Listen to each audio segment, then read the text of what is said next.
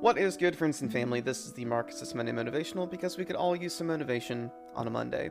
I'm your host, Marcus Reverend Gaines Purnell, and I hope you're having a solid start to the day so far.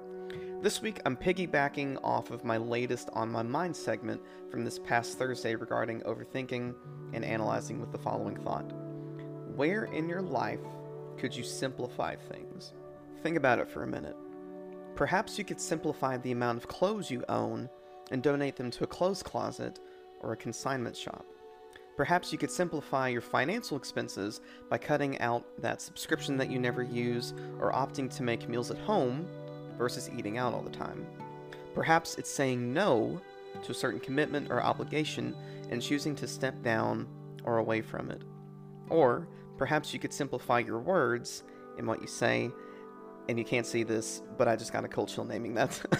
Something I'm currently working on. The ideas and options could go on and on. You know those things or those areas in your life. Where could you simplify them?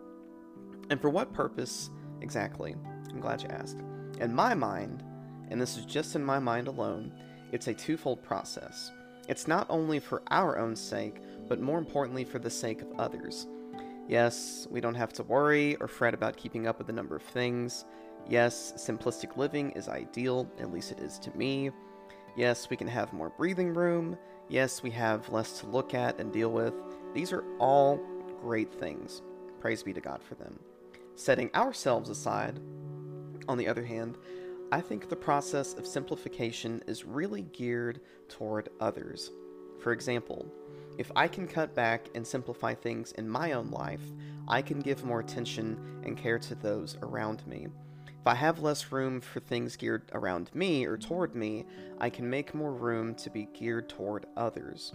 In other words, in simplifying and minimizing ourselves, we can be more other centered.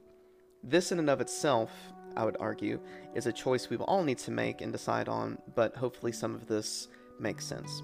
So, with that being said, where in your life could you simplify things? Thank you so much for taking the time to listen to this week's MMM. I hope you have a solid rest of your day and week, whatever it is looking like. This has been the Marcus This Monday Motivational because we can all use some motivation on a Monday. Peace be with you, friend.